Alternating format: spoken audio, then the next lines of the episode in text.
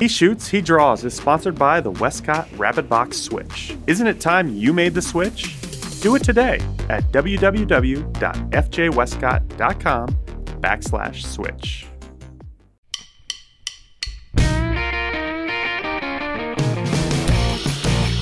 Welcome to the He Shoots, He Draws podcast, the show about photography and design, with your hosts Glyn Dewis and Dave Clayton. Hello and welcome back to He Shoots, He Draws. I know we say it every week, but sometimes there's new listeners. So it's it's me, Dave, and my co-host, my best mate. Yeah, I'm back with you this week. I know, hello. I, kind of. I'm kind of I, with I rec- you this week. Yeah, I recognised you when you came on the screen. I thought, I know that fella. So yeah, the Dream Team is back. Um, here we are with another episode, and it's been a really interesting week because... Uh, God, has it? Let's chat about what we've done. So the beginning of the week... I'm going to let you tell this because you sorted this one out. It, yeah, quite quite an incredible week. It's been a bit of a whirlwind. Um, and I think there's definitely two names, certainly in my bucket list, that have been ticked off that we've been able to kind of meet up and oh, hang out with. Yeah. Right? Uh, but long story short, we were, both Dave and me, were in Swindon, Dave's hometown. Uh, and we were at an event, which was where a guy called Mark Billingham, who's known as Billy Billingham, he's ex-S A S, uh, Regimental Sergeant Major within the S A S. He's a star of Channel four's S A S Who Dares Wins. We actually got to uh, hang out with him on, um, blimey, what day was it now? Wednesday. Wednesday, Wednesday, yeah. Wednesday evening, photographed him on stage. We were behind the scenes. We were hanging out in the bar afterwards, having pizza, just chilling out. And that was just amazing. What an amazing, amazing event. I'm so happy with the pictures that I took of him as well. I know. And what was, a nice guy. What a thoroughly nice guy, but incredibly hard. I would not. Yeah, I would not. No way would I mess with him. I thought, um, if I look at him funny, he could probably kill me with his handshake. But somehow. I mean, it was it was brilliant. He was he was yeah. everything that I wanted him to be. I mean, it, we talked afterwards in the bar, didn't we, about saying that, you know, you, you don't have your heroes, but you really do have people you admire. Yeah. And regardless of the T V kind of, it's becoming a it's becoming a very much a kind of um, a household name now. But yeah. even without that, you think about what he's done in his long military career. I think they said eighteen, nineteen years in the S A S. Yeah. The stuff that he's done, and then going on to be an A-list celebrity bodyguard with people like Clint Eastwood, Michael Caine, Tom Cruise, Brad, Brad Pitt. Pitt, Angelina Jolie. I mean, he's done some incredible stuff. So to be able to hang out and chat with him just on a normal ground level, down, you know, just normal conversation was just, just brilliant. But then to top it all, who else comes along? Bear Grylls. so so we're hanging out with Bear Grylls behind stage, and what a nice guy he was. He didn't get to chat with him as much. But, you know, we were there, we were chatting, he said hello, we said a few kind of words. I know you had a chat with him as well at the bar and the, in the yeah. hotel afterwards. We had his photo taken with him, but it was just normal, wasn't it? There was none of this kind of, like, um, stardom. No, Just no. normal people, but just do who do incredible things. So And the yeah. respect they had for each other as well. It was really nice watching... Yeah. Billy and Bear talking to each other. It's like, God, what conversations do, can they must have? I know, I know. Conversations that we can't be party to for obvious reasons. I know. Um, but, I mean, that, that was amazing. What was funny was the fact that, I mean, the talk was brilliant. There, there was, so Billy is still doing the tour. Mm-hmm. So uh, look, Google it, look it up, do Billy Billingham, uh, check out his tour, see where he is, because he's still got a few dates left. Um, but definitely get along. And also he's been doing a lot of charity work in Haiti, and he had a charity for that. So you'll see on his website. But um, yeah, just the... Just the an things, incredibly motivating tour. Yeah. The things he... I, I was saying to um, to my lad who's, who's come home today that... He was asking about it, and I said it's really funny because there's obviously a lot they can't talk about, but he's still telling stories. And I said, and the way he told the story made you fill in the gaps really mm. well, because it'd yeah. be we were in some such and such country with um, some people who were being naughty, and we had to stop them being naughty, and yeah. it was just so. But, God, yeah, what he said, and we're the same age, and I was thinking, man, you know what he's seen what when I think I'm had. having a hard day. Yeah, I think the day Just, I, utmost utmost respect for folks like him that have have got to the I mean, they are the best in the world when it comes to special yeah. forces. It's just complete and utter admiration. But I did make me laugh. I mean, there was loads of things that he said which you just literally just splitting when you, you know, side splitting yeah. when you're laughing. But I remember one of the things he was talking about the Iranian embassy siege. Yes. And he, do you remember when he said about, he showed a picture of it and he said the size of that balcony would be the size of a Tesco's car park if all the people who said they'd been there had been. Do you know yeah. what I mean? It's just brilliant. Absolutely brilliant. So, but I mean, a massive thank you to Mark Llewellyn as well for kind of, because it was, I mean, the story, just to, so people who, if people don't know, the reason this has all happened was because I, uh, way back, photographed the World War Two veteran Ted Owens, and a mutual friend at the time was Mark Llewellyn. And we, I got to know Mark because of the Ted. Uh, and me and Mark have just become friends, and obviously then Mark has said, look, you should come along to one of the talks that Billy's doing. I think I'd love to do that. And next thing you know, we're there, me and you are there, we're photographing him, we've videoed the whole event. Yes. We're going to create a show reel when we get back from Normandy. We're going to be putting together the show reel that Billy will be using. I mean, it's just brilliant. Loved it. What a week. Yeah. And then the next night, yeah, Mister Bond. Yeah, the next night I was in a tuxedo because I was a guest. I was the guest speaker for the uh, British Army photographers, uh, based at uh, the well, the units teach out of R A F Cosford, and these are the, the guys that go around the world photographing combats, uh, you know, conflict, sorry, and uh, you know, dignitaries and all this kind of stuff. So to be a guest speaker at their event, and then to go on to be part of the full regimental dinner in the evening when they're all in their number one dress and I'm in my tuxedo. It was an incredible experience. And then to be presented with a plaque when you're kind of made an honorary member of the unit was yeah. just, wow. Uh, uh, just an incredible, you know, a pinch me experience. So, yeah, I'm, uh, yeah it's been a, it's been one hell of a week. You scrubbed that well, mate. So it just goes to show when these episodes are just me and Glyn, you know, we're not sitting on our backsides. We're keeping a little bit busy. And I, I think that's been a pretty busy week for you. So, uh, so the following evening, I got the chance to go and speak to someone who, in my world, in the design world, uh, I really admire. It's somebody who who also is lives a life of constantly under N D A. Um, his name's Paul Shipper. Now, I will explain in the episode, I do explain in the episode how I got to know Paul, and it was just through a random conversation with a mutual friend. But turns out Paul lives twenty minutes away from me. Um, you know, and this guy is at Comic-Con in July where Alan will be shooting. Um, he, you know, gets to travel the world. He's met his hero. In fact, you'll hear in the story that I, I, I likened it to, so imagine someone starting out in photography and if they just leave uni, they're, they want to be a photographer, and the first person they ever get to visit is Annie Leibovitz. He had that equivalent experience in the world that he ended up being in. So we go through the whole story of how he started and, and little lessons he learned. And it was just a really lovely chat. And we meant it to be for an hour. It went on probably one of our longest episodes, but it do- didn't feel like it. Um, and we could have talked about a lot more, but it really was good fun. And, you know, if you want to see his work, just Google the name Paul Shipper. Do you know what you say if you want to see his work? I pretty much guarantee that if ever you've seen a movie poster, you probably have seen his work. Exactly. I mean, just incredible stuff. The stuff that you kind of linked in, because I've seen you've been doing some graphics to sort of announce that this episode's coming. Yeah. Seen that one, seen that one, seen that one. Yeah. It's like, wow, really good stuff. But for that, those who don't know, those listeners who who, um, who aren't kind of savvy with some sort of abbreviations that we might use occasionally, N D A, Dave said N D A. For those who yes. don't know, that means non-disclosure agreement. And these are kind of contracts that you sign when you're working with people or certain companies where the thing you're dealing with can't be made public just yet, and you're basically yeah. signing your life away to say, I promise not to say a word, because if I do, you'll take my house off me. Um, Pretty much, yeah. Yeah, so that's basically it, an N D A.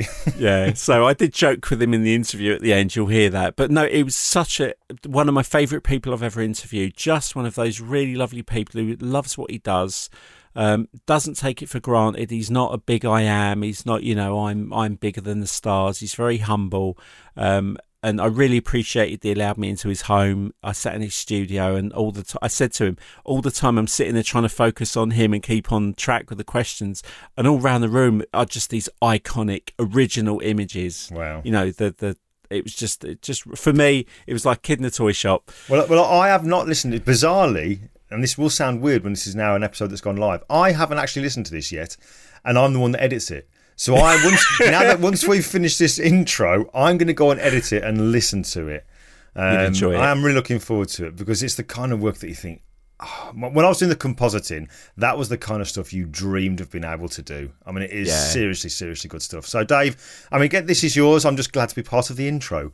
Yes. I'm going to hand this over to you so you can bring this in in the usual okay. way. Before I do, All right. just want to say next week's episode, if you're sticking with us, um, next week's episode will be a Dave and Glyn episode. We are on the road. We're going to have one of our infamous. We're both in the same room, chats. Um, so that'll be next week's. And then we've got another episode coming up the week after, Good To Go, that I think you'll enjoy. That, that will be really interesting. It's someone who's been listening to our podcast for a while who kind of agrees with our rants. Oh, and it was, it, it was good having a really good chat with him because he came up with some really interesting stuff. But for now, this week's episode is all about Paul. So I'm just going to say, Paul, who are you? Uh, my name's Paul Shipper, and I'm a freelance illustrator who works in entertainment mostly. I do movie posters, Blu-ray covers, book covers, magazine covers, to name a few things. that that, that just it? sounds so like, like no, that is brilliant. But when so for anyone who's listening, um, firstly, before you carry on listening, just Google Paul Shipper so that at least you've got on your screen some of the work that Paul's done. Because like a lot of artists and authors and illustrators and even photographers, is you you sometimes know the work but you don't know the person behind the work. Right. And I knew all of, you know, I knew a lot of your work, and I was a big Drew Struzan fan as well, being an eighties child, which we go on to. Yeah. Um, but I actually discovered you through a friend of mine, um, and I'll give him a shout out, was Russell Purdy, and uh, because he bought a book in one day when we, we were working together and said, oh, you should see this guy's artwork. He does these film posters. His name's Paul, and he lives in Minty. And in fact, Russell's done the poster for the music festival. Oh, really? Guy, yeah. The Minty Music yeah. Festival. Is wow. it Minty or? Oh, pe- Minty, people Minty. say it. My mum always calls it Minty, but Minty, Minty, Minty. Around here, I, I think it's Minty. I right. might be wrong. Okay. And then up the road, there's a place that's spelt like, it's spelled L E I G H, and I presume that would Lee. be Lee. Yeah. But no, they call it Lie. I don't know why. I'll tell you what. She I'll swallowed you, a fly. Yeah, I'll tell you what about that in Nottingham later, but okay. we'll do it off air. Um, yeah, so Russell showed me this book that you'd put together like a portfolio mm. bit of work. And that's when I started to sort of look a bit further into the work that you'd done, because one of the things I wanted to ask you was, obviously people see those posters, and I know you've met Drew and we will talk about it, but you get that thing where like, that's a Drew Struzan. Mm. And now you're at a point where, are you, do you think you're at a point where people now can go, that's a Paul Shipper? I mean, I'd I'd like to think so, but I mean, Drew. I mean, Drew's huge, been a huge influence on on my life choices and yeah. my influence on how I visualize aesthetically a what a film poster is. Yeah. So, um, I you know, I think I mean if if put it this way, I think if Drew and I were given the same job, they would yeah. be completely different. Yeah. The outcome would be completely different. And so there is a difference, and it's mostly in probably the ideas when it comes to composition or, you know, those choices. Yeah. Whereas the finish, you know, the aesthetic that Drew uh, lent his hand to, which it just blows me away. I, I'm constantly inspired by his work even today. Yeah. That aesthetic is something, that's a feeling that I want to try and put into my composition, so it's it's like a it's a visual feeling. Yeah. So I, and I want people to that hopefully people will see and get that feeling back, the feeling that I once had seeing his work when yeah. I was growing up, and it inspired me and it made me love movies even more. Yeah. And agree with that. And it's you know that's. If there's anything that I hope is happening is that maybe when a, something I do comes out, people get that that warm fuzzy feeling, yeah, and and that, that that's all I could ask for. But yeah, yeah I mean, if people are starting to see um my, some work and they they they're recognizing it as mine, which is happening, but it's not on a I don't think it's on a grand scale. But um and and a lot of the movie companies, they don't really want to associate always who the illustrator might be. That's what I was going to say. Yeah, sometimes so, yeah so they they don't like to promote the the fact that someone might have had a hand in making something. Yeah. So that makes it difficult for anyone who's interested in this sometimes to find out. But it's podcasts like this that help. Yeah. And, you know, we have our own websites, and we, we're able to share things on social media from time to time, and and, and uh, so people get to see who's behind things eventually. But...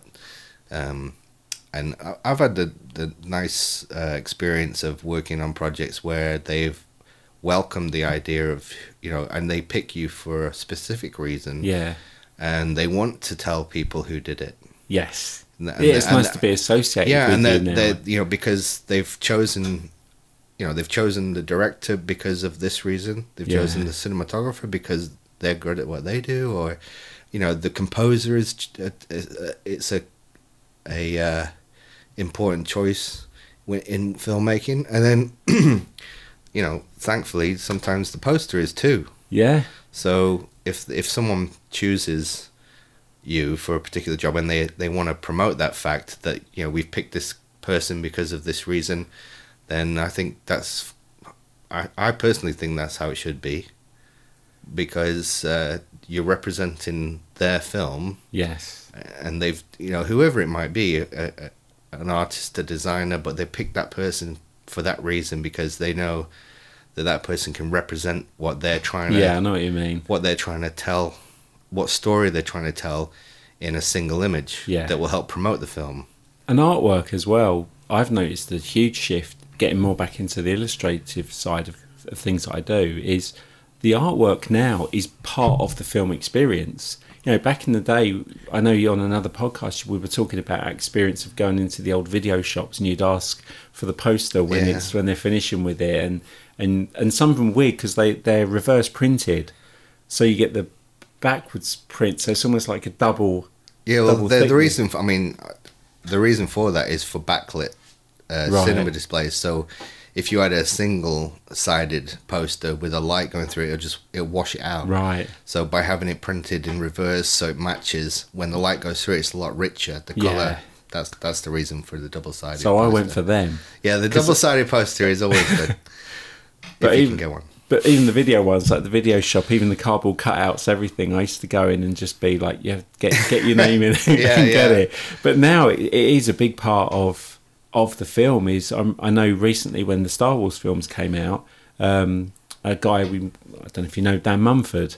Yeah, I know, uh, I know da- Dan. Dan. Dan and I lived in lived in Rickmansworth right. together, and uh, yes, these little small worlds in this yeah, in this yeah. industry, and um, oh, it's these uh, the posters the, the that posters. you get pick up after yeah. you've seen the movie, and you have to go in on certain days to get you the have set to go every, posters. every week for four weeks yeah. to get them all. And I got I got a full set before Dan did. Wow. But it was it's part of that experience. It's yeah. going along, and then it's you know it's a Paul Shipper or it's a Dan Mumford mm. or you know whoever else is doing it. Yeah, like um, you know, Cakes and Comics. Uh, you know, he's he's doing some he's doing it does stuff for the Avengers all the time. Yeah, and uh, and with Odeon, and so Odeon have been really promoting an artist alongside the movie, which is fantastic. Yeah, and you just don't see that very much. You know. And I think it's great for a cinema uh, company, a cinema chain, to like uh, acknowledge that, you know, this is helping with the promotion of the film, or, you know, just in celebration of the film. It's yeah. like an extra added thing, and that's that's lovely to see. Yeah, yeah. And now really that's nice. Spreading out into music mm. and books. Yeah, and that the the that artistry is spreading out across a, a so like we say, it's an experience. It's mm. a film, it's the D V D, it's the Blu-ray, it's the still book, it's the book of the film. Yeah, it's, true. Have you started to find? Obviously, we're talking about movie posters, mm.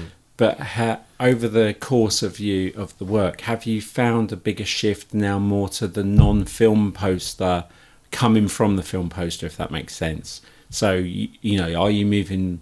Have you moved more into music, or have you started to do more book covers? And not intentionally, but just, there there is lately been a bit of an insurgence from the music industry that I've noticed, just through getting work from uh, you know people like people like Muse, yeah. for example, who wanted an illustrated artwork for their you know for their album, and uh, and I just did a poster for a teaser poster for a, an opera, the Valkyrie, yeah. uh, in, in in Singapore, and uh, you know, it's like new artwork for for that, and and recently a music magazine just got in touch with a with me to do a cover for a magazine, which I just finished a couple of days ago. Yeah, and um, and I've always had an affinity to the move, music industry as well as the film industry.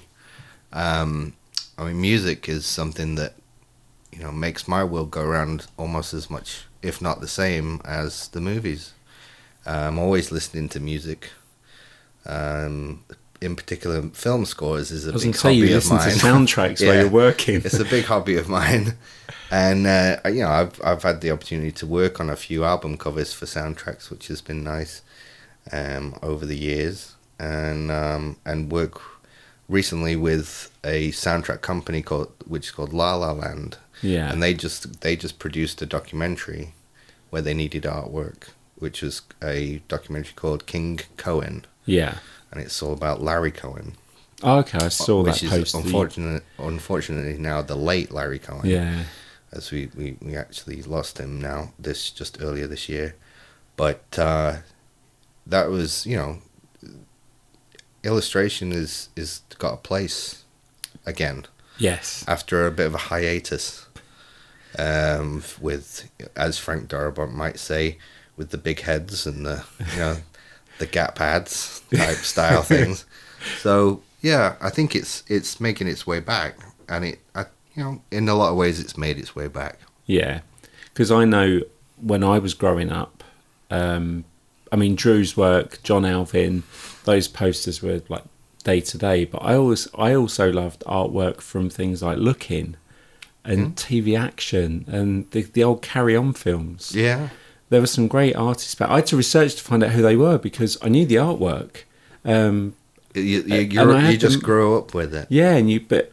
At the time, you don't really, you don't really. It's not you don't care who it is. You don't think about who it mm. is. You just take it for granted. You buy Looking. The front cover is Star Wars or Susie Quattro, or yeah, yeah. and the randomness of what these artists were doing. And then when you sort of look into it, they were a small team. It was maybe one guy doing all of the artwork. Right, right. But it was all tradition. That's what I love about going back to the early stuff. Is when you look at like. I mean, you were nineteen ninety-seven. Yes. You go and visit Drew. I did. That's the same year you left university. It is. That to me is like someone leaving uni to do photography and gets to go round Annie Leibovitz's house on their first scene. It's like you go so high, so hard. Well, I um, meeting Drew was I I was I didn't ever imagine it was going to be a possibility. Um, but there was, when I was at art college, so between like ninety-two and ninety-four, my art tutor in my pre-foundation course, who actually was one of my art teachers from a school I used to go to. Right. And um, we got, we were, you know, he, he was wonderful. His name was John Warmisham. And he, he was into... he was quite heavily into um, computer art and, yeah. and being inspired by technology. And and at that moment in my life, I, did, I dabbled a little bit, but I was more into the traditional kind of, you know, paint, paper, yeah. pencils. And he had this book and he wanted to show me an article in this magazine, which was called Step-by-Step Graphics.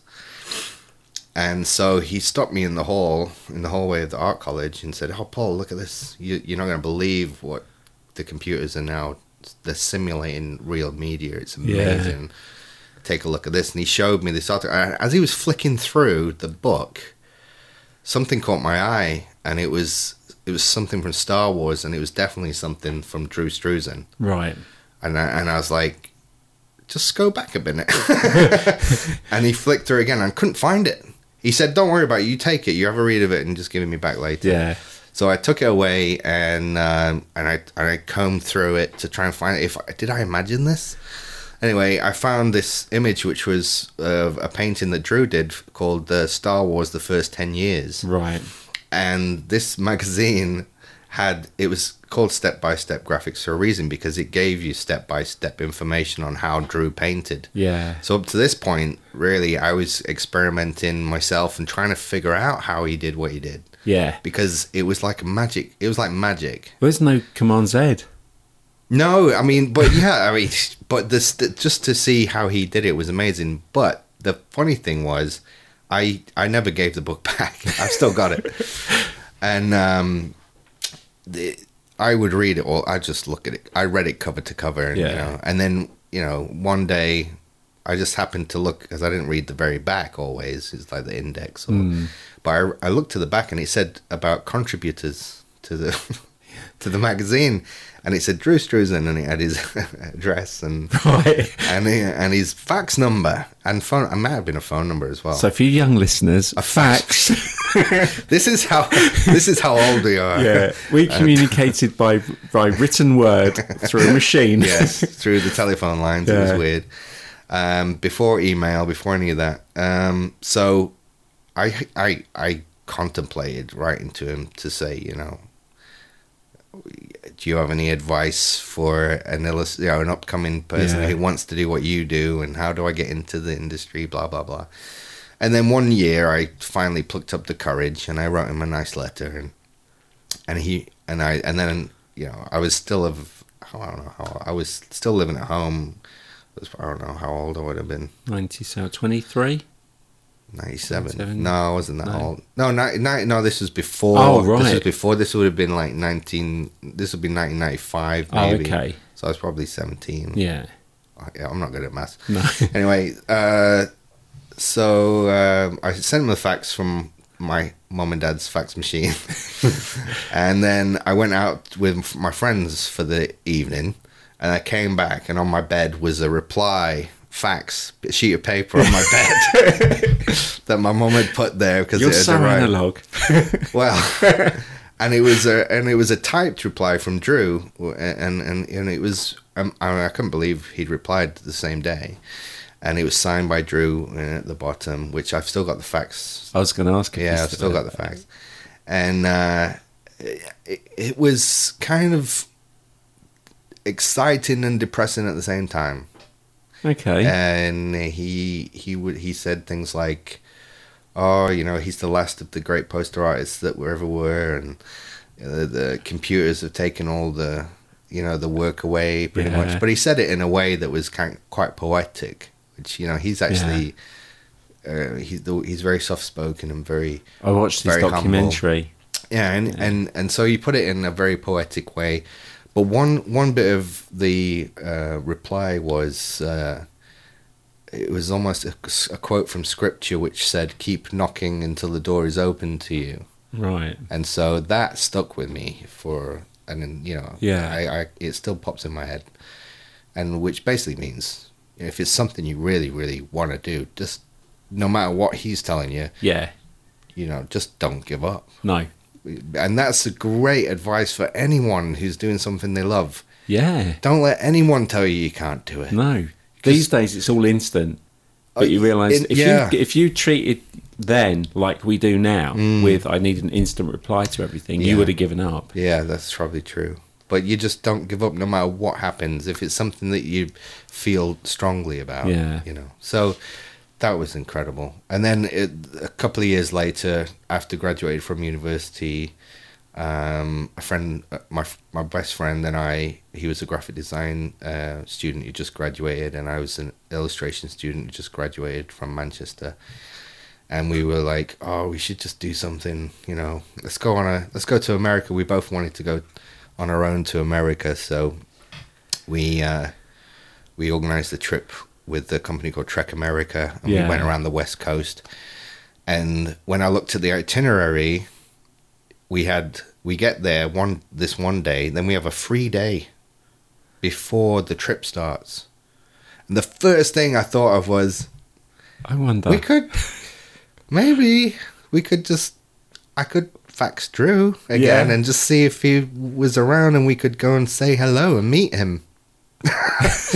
So, I, and again, faxing someone Yeah, it faxing isn't someone just again. You, you don't just walk up to a fax machine. You've got to find a place where there's fax, yeah. and then you've still got to wait for the reply. Yeah, so, yeah. so I, I wrote a nice letter explaining that we were two art students who had just graduated, and he remembered me, hopefully, yeah. from the previous message a couple of years prior.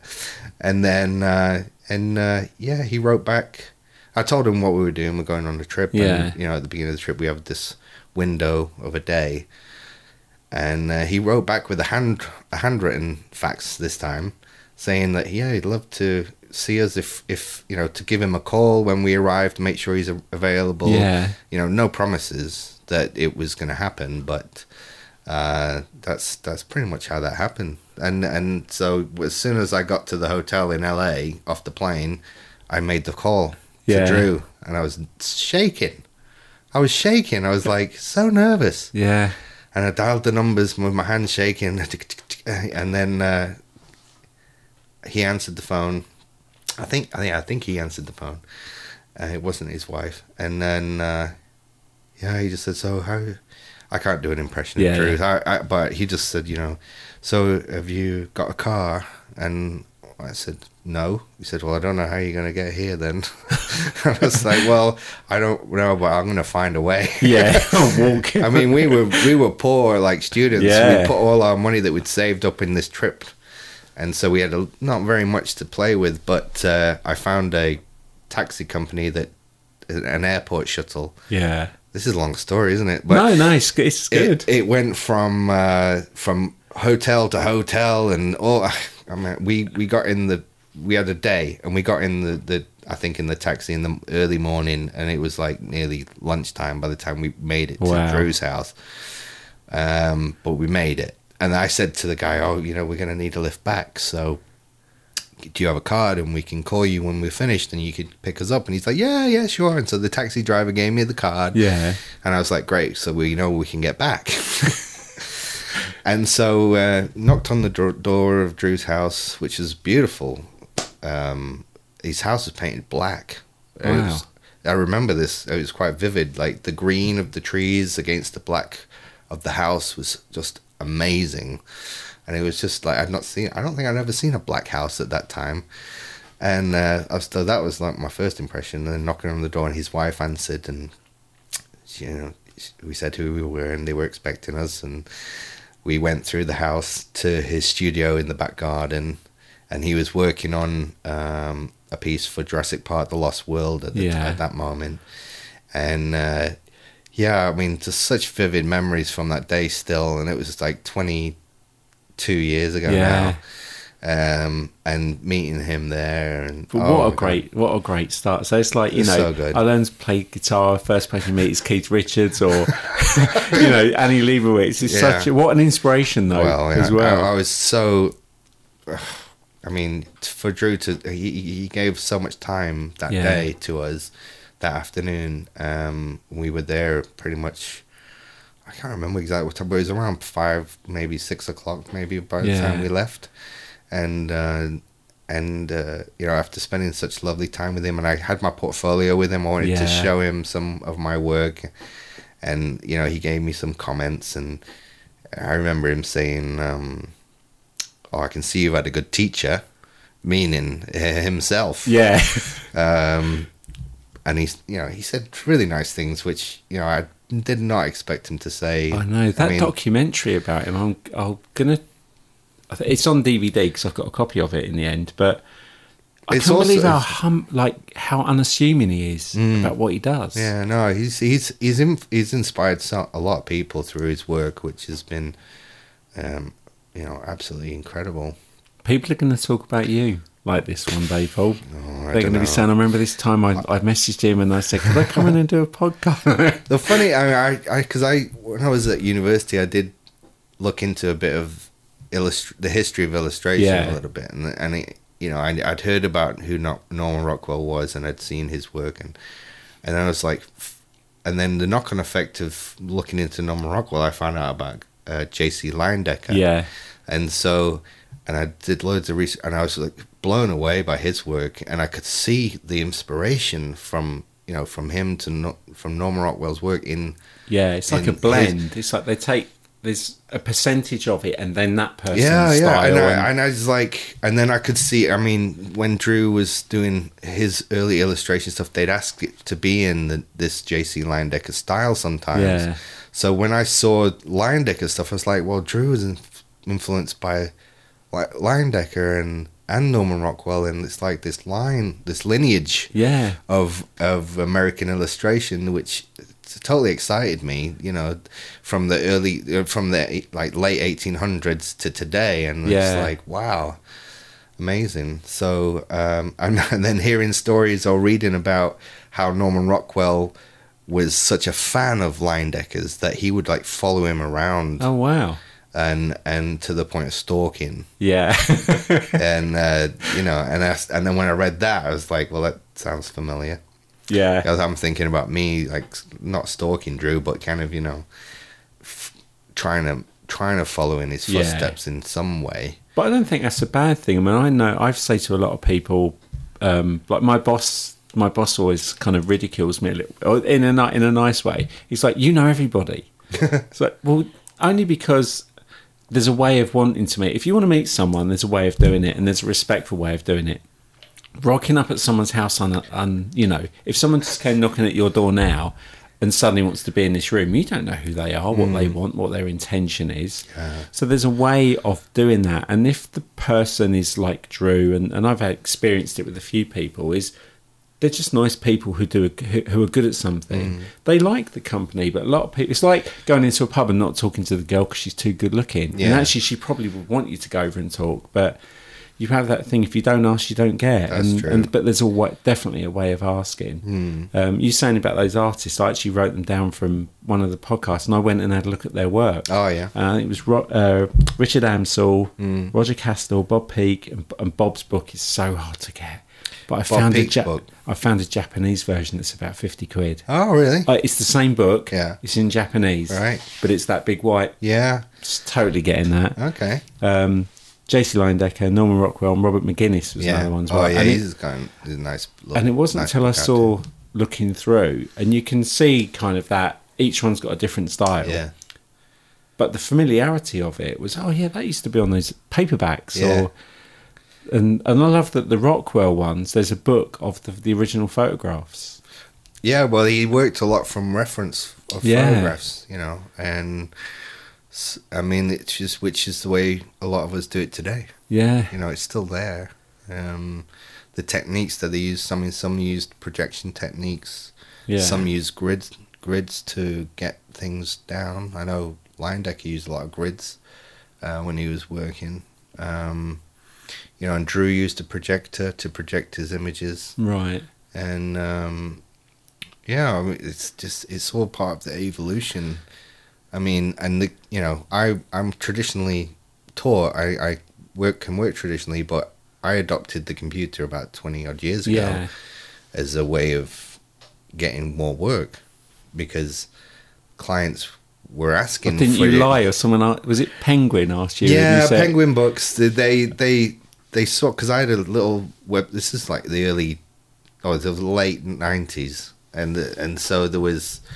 You know, people had little portfolio websites and they were very basic. And I had one that I kind of put together myself and it had photos of my paintings and stuff. Mm. And there was no digital work as far as I can remember.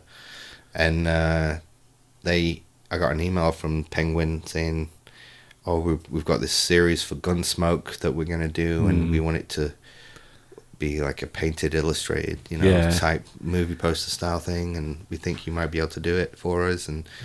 And then I said, oh, this is good. And they said, do you work digitally? And I said, yeah. yeah. It's like the accent that says, of course I can ride a horse. Yeah, yeah. Oh, good, because yeah. you're in a cowboy film. Yeah. Oh. mm, exactly. Well, it was a cowboy book cover. And uh, so I, I, as soon as I got the go-ahead on the job, I ran out and frantically bought a copy of Coral Painter yeah. and a Wacom tablet. A small kind of Wacom tablet just to practice on. Yeah. And uh, within a couple of... Like, I, I had a bit of time on this project, which was good. I think I had, like, two months to to kind of... They, their, their lead time was fairly good for yeah, publishing, which was nice. Enough time to learn the software. Yeah, so I had a bit of time to play. I, so in two, within two weeks, I'd taken my knowledge of the, tr- the traditional and and used that in a way. In the, so I, I worked on it the same way, like, mm. you know, with the image and the drawing, the underdrawing and the painting and the finishing over the top. And so it was a, sim- it was a similar strategy, but digital. Yeah. In in layers. Yeah. And uh, and it some and it kind of worked, and then uh, so they I they I did uh, I did it for I did it once I was felt like I could do it. I uh, did the cover, I sent it in, and they just loved it. They were really yeah. happy. I was like, oh, that was that was quite painless. Yeah. And mm. then they asked me to do another one and another one. I think we did four or five. F- yeah. For that series or something. Um, And the other thing back then is software wasn't cheap and hardware wasn't cheap. No, so you needed a digital. I had, was... Luckily, I had an iMac, um, which was uh, one of those.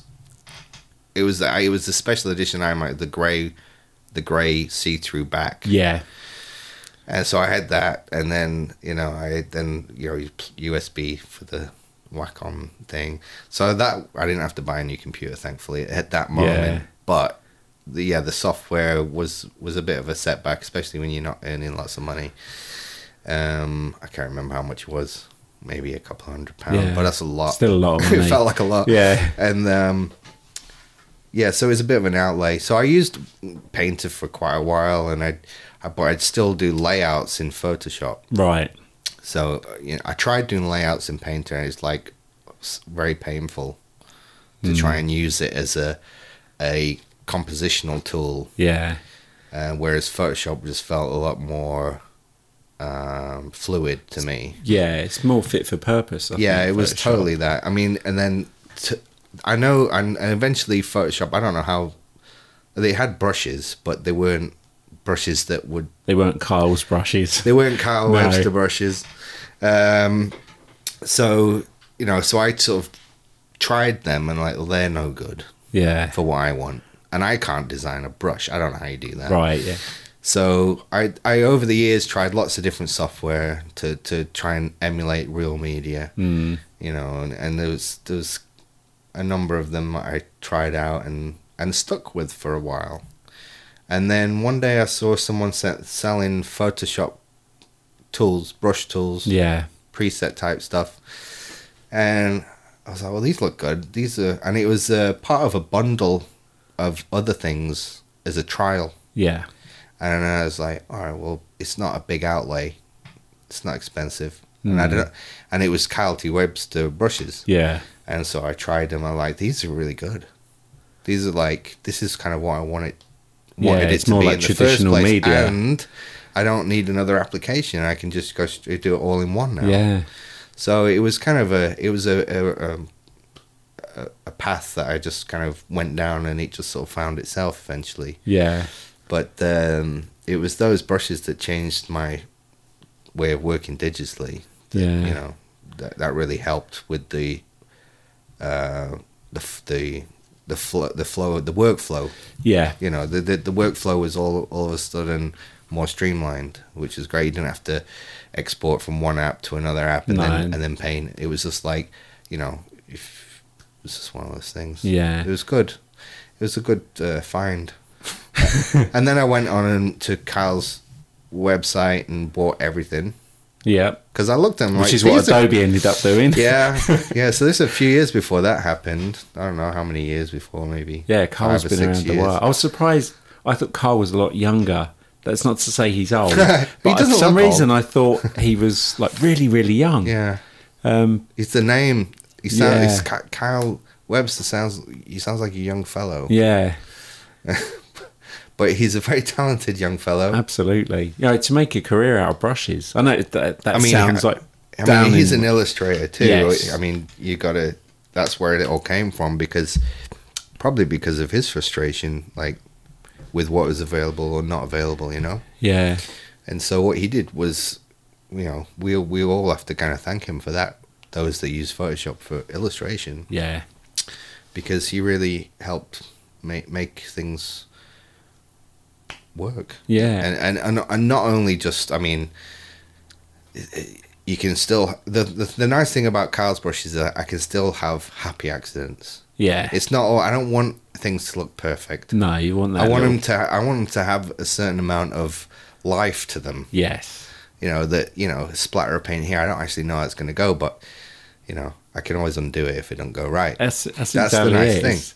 So I wonder, I wonder what if, you know, I wonder if I tried that or just adjusted yeah, that yeah. setting. Oh, you can, you can experiment a little bit yeah. more without worrying, especially if you've got a deadline to start a piece from, if you were painting it, you know, to start a piece from scratch would basically put you back, you yeah. know, a long time. Yeah. Whereas you can just try something quickly. And ah, that doesn't work. Or, wow, look what just happened. Yeah. And it's happening with, Pro- with um, Procreate now as well. It's more people are developing brushes for Procreate because so many people are adopting it. Mm. And I know Adobe are working on their own version, like Project Gemini. Gemini and and yeah. then there's Photoshop for the iPad, yeah. which I've, I did see recently. Oh, yeah. They released the beta. And... Uh, I don't know anyone who's got it. it. Oh, you don't want to say. I, I heard some. I, I've heard some kind of, I don't know, conflicting, conflicting stories about it. It's like they announced it would be twenty nineteen, and then there's not been a great deal of news. Obviously, no. a Max is coming up in November, so they've got to do I've something heard it's soon. Yeah, but the fact that they've issued a beta version, right? Um, I've not found where it is. And I don't know anyone who's using it, but yeah. at least it's progressing that way that people are now... Like we, we spoke about Carl Lambert yeah. um, before we started the podcast, uh-huh. and he's been doing all his on, on the iPad. Yeah, um, and Photoshop. And Photoshop, yeah, mixing yeah. between the two. So one, there's two things I wanted to kind of touch on, which would go on to education. Yes. But with the evolution of hardware and software, and you've obviously, I think you said you stopped doing... I think it's two thousand eight you did your last kind of traditional... Oh, I think it was two thousand twelve Right, okay. Yeah. But I've, if you, I mean, you're in my studio right now. Yeah.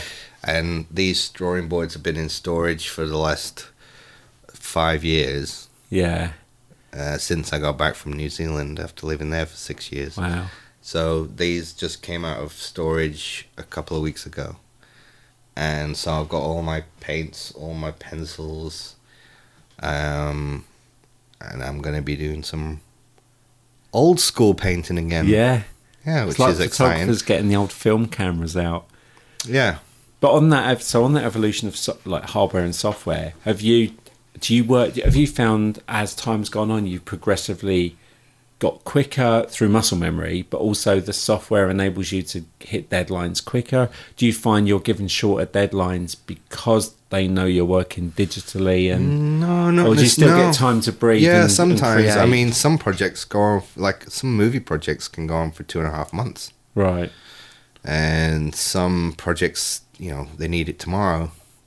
And it's not because, oh, well, he works digitally, so it'll be really fast. That's not true. Right. I mean, I think they know that's not true. Yeah. I mean, it doesn't take long to figure out that actually, you know, it's not just push of a button and blah, blah, yeah. blah. It's like, you know, you, you still have, to, everything's considered. Everything's trying to, you're trying to do the best you can do mm. in the time that you've got. So yeah. deadlines are your best friend, although also you can be your worst enemy. Yeah. So you just got to, I mean, I'm constantly juggling a few projects at a time. Yeah. So... If I'm working on one thing, a layout, for example, uh, I'm, I'm already, I'll be waiting for approval on another one that I right. sent in two days ago. And so, you know, you kind of juggle it that way. Yeah.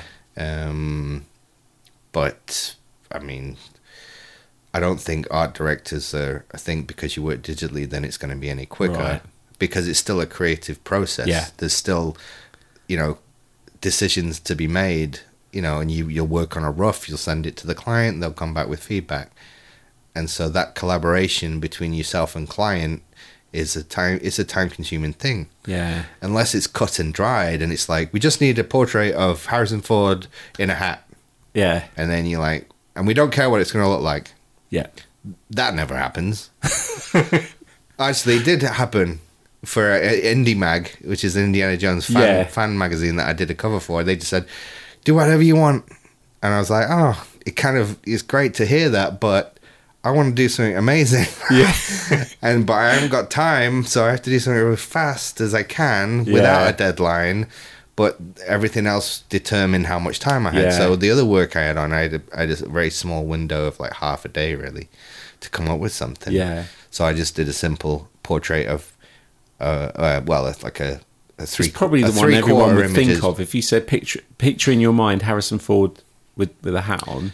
Yeah, kind of, well, maybe not this particular one I yeah. did recently, but yeah, I mean, you you get an image in your head of what that might look like. Yeah, and, and then it's so, building around. Yeah, it. so I, I, I mean, I'm a huge Indiana Jones fan, so it was it was a real privilege for me to be able to do that for yeah. them, um, and and they sent me some copies, and that's great, and to be part, and they interviewed me, so there's a whole interview yeah. about me in there, which is nice, and and yeah, I mean, Indiana Jones, so yeah. good. There was a quote that I picked up from one of the interviews where it was just, you know, do your thing, which yeah, is nice that yeah. you can have that flexibility. Yeah, that is nice. It's usually that that that particular comment comes in when, especially when uh, it's because some, some of the work I, I do is, is is primarily finishing of a job. So right. a project, say, I mean, I'm, in particular, I don't, I couldn't say, but a movie has been, you know, been designed by an agency over a period of time, working in conjunction with a studio. Right. They're, they've settled on a design, but it just isn't quite there yet, maybe, or they they decide they want it to be illustrated. So they will, you know, get in touch with an illustrator that they think suits yeah. whatever the project is. And so I, it, you know, from time to time, I'll get an, a message or an email saying, oh, we've got this project in, we just want you to do your magic or do your yeah. thing to, to kind of make it look more, uh, you know, because sometimes they're thrown together, but the composition is great, or sometimes the composition needs a little bit tweaking here and there, which I I will do with their approval, or sometimes, yeah. you know, secretly do without them knowing. Yeah. I'm just trying to make it a bit more powerful from my perspective. Mm.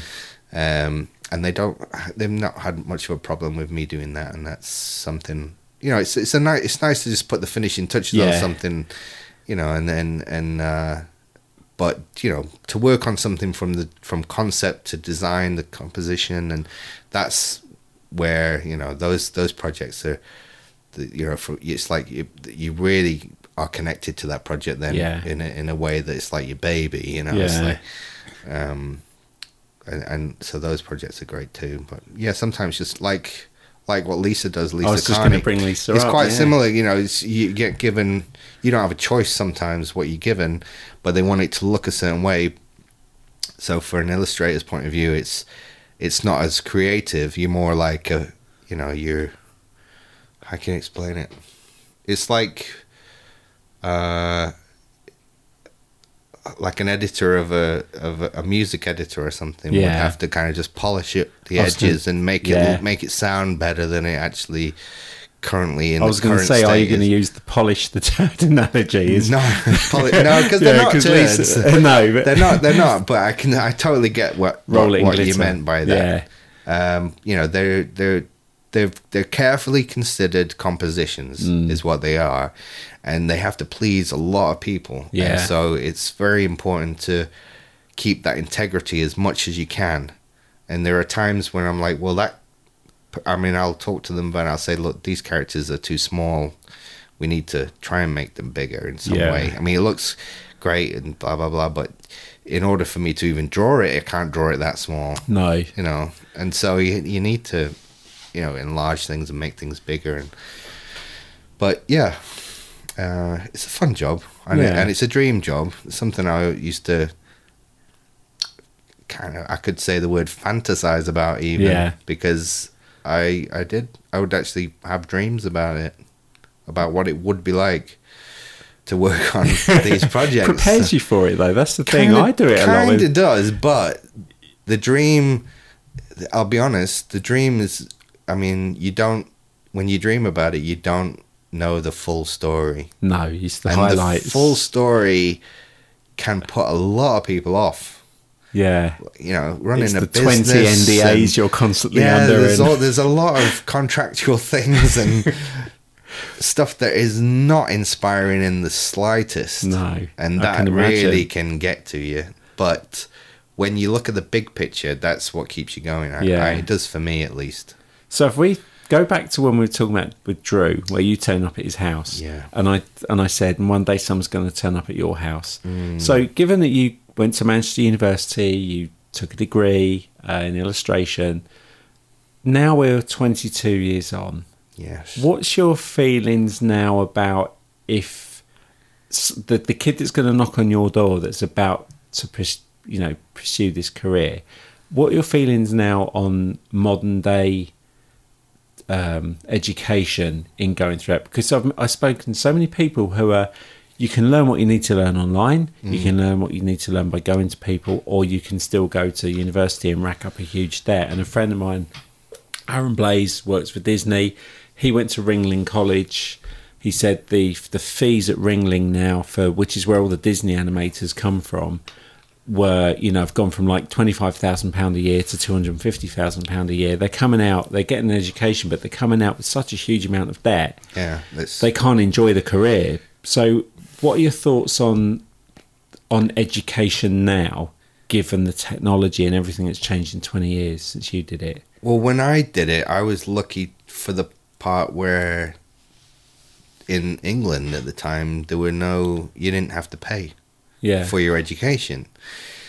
I know it's changed now, but, and that's one thing I still think shouldn't be happening. They shouldn't, they should, if, If you can prove that you're passionate about something to an educational authority, and you can prove that you're going to, you know, this is something that's an ambition of yours, you know, you should be allowed to do it freely. Mm, yeah. With all the taxes everybody pays already, come on. Exactly.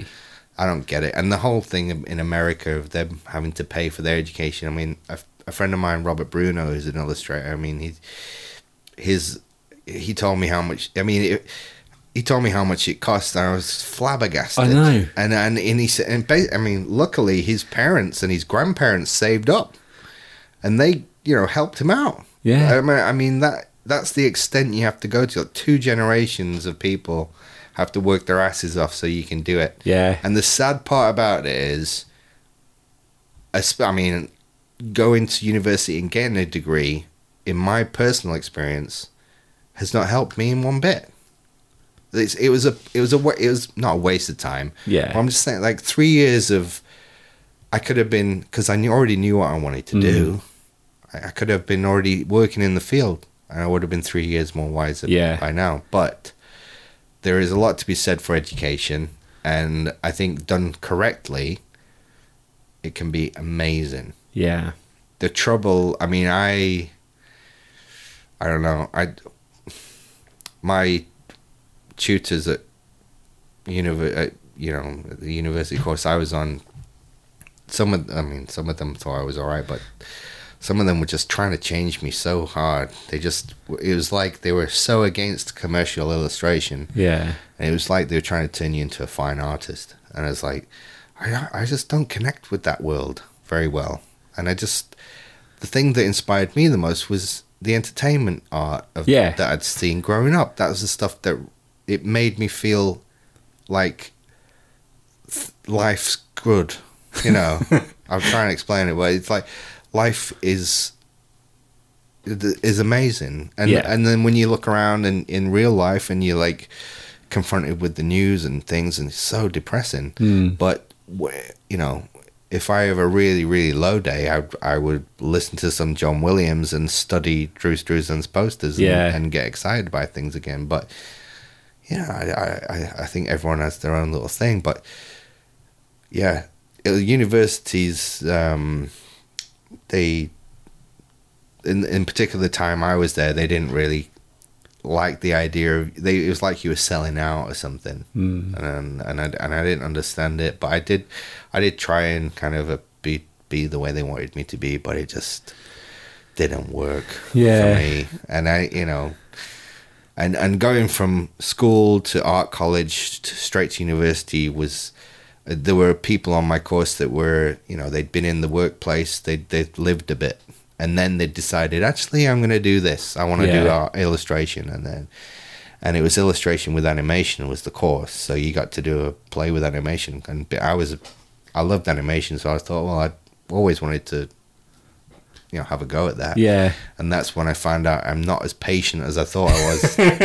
Yeah. Quite quickly, I was like, actually, I'm a patient guy, but oh my goodness, these animators uh, are like above and beyond patient to yeah. go through that. And and so, and this was before dig- digital yeah. kind of stuff was happening. It was very, you know, where you would draw one frame at a time and and then you'd have to film one frame at a time. Yeah. You know, there was no like in between, and like there's no cheap way of doing it no. or whatever. But yeah, it was an experience, but one that made me realize that animation wasn't actually for me. So go to university. Well, I mean, I didn't see. I, I, I, I, I, I mean, for a long time, I, I would say that I, it was a waste of time, but I did. I must have learned things on that course. Yeah. But one thing they need to do at university is teach business. Yes. Oh my God! What a shock! Like when you get out there, I, I remember when I when I graduated, the f- one of the first things I did was they they'd say, oh, you know, you send out your book, you send out your your artwork or prints or whatever to all the publishing houses around London, mm. you know, or, or the U K. So you do that, and you you spend ages getting all these mail mail packs ready. You send them out with letters, you know, saying you just graduated, and you know, here's some samples of my work.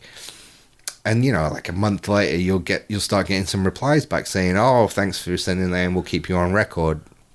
We'll keep you on file, you know, and blah, blah, blah. We don't need anyone right now, but we'll keep you on. Yeah. You know, we'll, we'll keep you in mind, whatever. Never heard from any of those people again. No. It was like just bog standard. And it was depressing. You, you're like, well, I just, I did art college. I did university. I'm ready. Why is no one giving me work? Yeah. It was like, this isn't how it's supposed to be. So that was the first wake-up call. And then, you know, it's like, well, what am I going to do now? You know, this the internet was just starting to kick off. I was going to say, no social media, no, no real no, internet. No, there was nothing. And I mean, internet was happening, but it was like, it wasn't like now. I mean, yeah. it was just the beginnings. Our internet yeah. used to make a noise to get yeah. started. yeah. And and and it would take, I mean, you you know, fifty-six K modem or twenty-eight point eight K, whatever it was, yeah. I can't remember, um, was slow.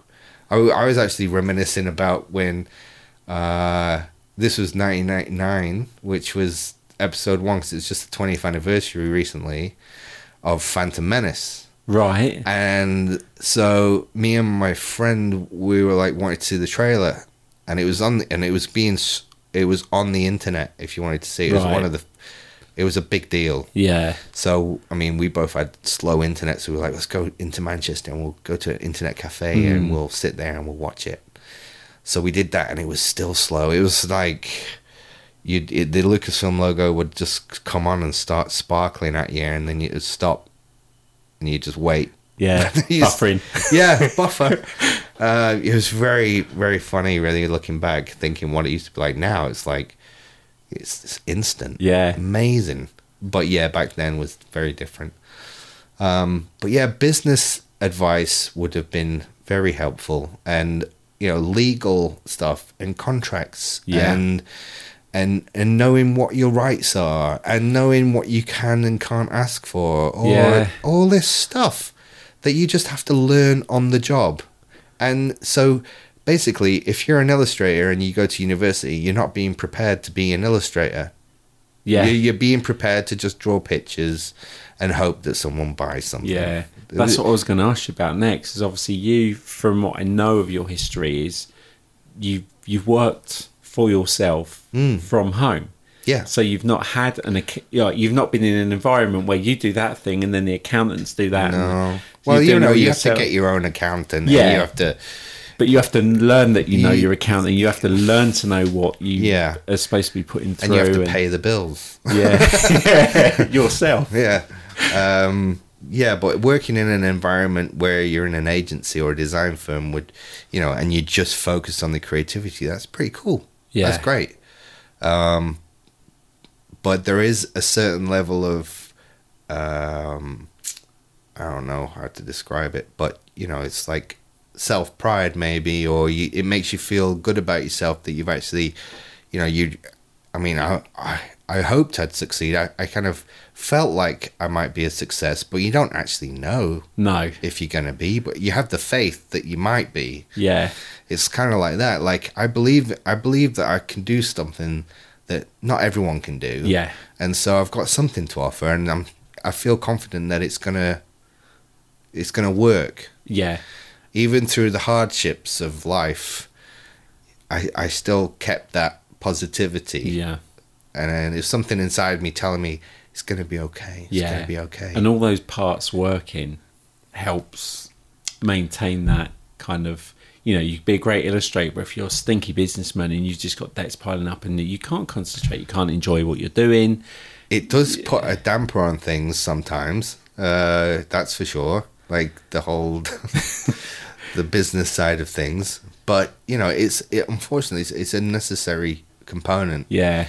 So you have to have a little bit of, you know, understanding of it, even if you just have to pick it up. It's in all industries. We hear it from photographers, from graphic designers. It's it's that yeah. business, just that business thing catches so yeah, many yeah. people out. And and also it's like it's it, sometimes information is hard to come by, especially from from peers in the in the same field as you. Not everybody wants to come forth and, you know, be open about things, even if it's in a private conversation. Yeah. So, you know, you have to try and figure out on your own a lot. And then occasionally you'll meet someone who can be open with you and feels confident to be open with you, and you can chat and you can discuss things at length. Yeah. And that's happened to me a couple of times, which has been really nice because you share notes. You, I was going to say, more know, people share now. Years ago, we were saying in the education It was education very closed. World, yeah, it was very like, closed. It was like test at school yeah. where you put your arm over yeah, your work yeah, like and you can't copy. See, I'm not going to share this. This is yeah. like privileged information. But now people compete to share. But now, you know, I mean, I get messages on social media accounts f- directed at me from people who are just, uh, just you know, they they want to do what I'm doing. It's like the letter that I wrote to Drew. Yeah. I'm now getting those letters from people yeah. saying, I want to do what you do. How do I do it? What do I do? Uh, can you give me any advice? And, you know, and and so it's, I feel, you know, like it's part of what I have to do. Yeah. I, I feel like, well, I, I'm, I'm passing the torch ca- yeah, as well. Like, you're carrying the torch. As, as much as Drew influenced me, I'm now doing it for a bunch of other people who I've never met. Yeah. Who are who are following what I've been doing and thinking, oh, that's, oh, I really want to do that. Yeah. And that's nice. That is a nice feeling. I, I mean, I, it, it can get, it can get a bit inund- you get, a, I have been inundated with things sometimes, and it's sometimes difficult to get through with them and, and, and reply to everyone straight away. Yeah. But I do try my best to get to answer as many people as I yeah. can. I think that's one thing about you that I've noticed is you do make yourself quite available. I subscribe to your newsletter, so I see your news, the yeah. things that you're doing. Oh, thanks and for subscribing. Your contact details, are, you know, they're on there. You can, yeah. you, you're quite upfront about what you're doing. Yeah. So that leads me on to talk. People talking to you is one of the things we spoke about before we started recording was Comic-Con, mm. and that's something now that um, because we talk quite often on the podcast, we talk about the word fame or infamy. I don't know what it is. Notoriety. Oh, infamous. Yeah, infamy. The infamy. Infamous El Guapo. yeah. Well, so, yeah, I found out infamous means something completely different to what I thought. Yeah. I believed the Three Amigos. Yeah. But it's not actually good. No. Being infamous is not good. Being famous for something that's bad, basically. Yeah. Yeah. So so co- things like Comic-Con now, now that you've, you're at this point in, in your career where you're a guest at Comic-Con, it's, you know, it's Paul Shipper will be at Destination Star Trek, he'll mm. be at Comic-Con. How have you found that now, bit like being public-facing and being in front of people, they now know who you are for your artwork. Do you... Did you adapt to that really quickly, or did you find it a little bit scary to start oh, off yeah. with? And it, it, I mean, scary, definitely, uh, because you don't know how people are gonna. You don't. I mean, it's not. A, it shouldn't be a worry, but it is a worry sometimes. Yeah. You know, you you just try and be yourself, and uh, all you can do is that, and hope that people think you're not mental. Yeah. You know? um, but yeah, I. Rep- I mean, being at a public event, and you know, a lot of times at an event, nobody. You know, I mean, I'm not like a, I'm not a household name. I'm not like an actor who you've seen a face of, and you're like, yeah. oh, oh my god, it's that guy. But, um, but you know, I'll introduce myself to people like at Star Wars Celebration in Orlando. there was, I, I was doing a signing of, because I did the key art, so I was doing a signing in the Star Wars Celebration uh, store area. Yeah. And the store area, so I was there for like, I don't know, an hour and a half, or however long it was, this period of time. And the, there's a queue outside the store to get into the store, which was about four hours long. So anyone who may have like, you know, wanted to get a poster signed, if they'd got in the in the line, there's the chances are by the time they got to the store, I'd be gone. Right. So the next day, I, I, cause I felt bad. Like once I heard that, because people who came and said it took four hours to get in, wow. in the shop. And so I, I was like, well, tomorrow before my signing thing, I'm going to go and introduce myself to everybody in the line. Right. Um, and just say who I am, and, and because they were all wearing badges too, so with my artwork on it. The, right.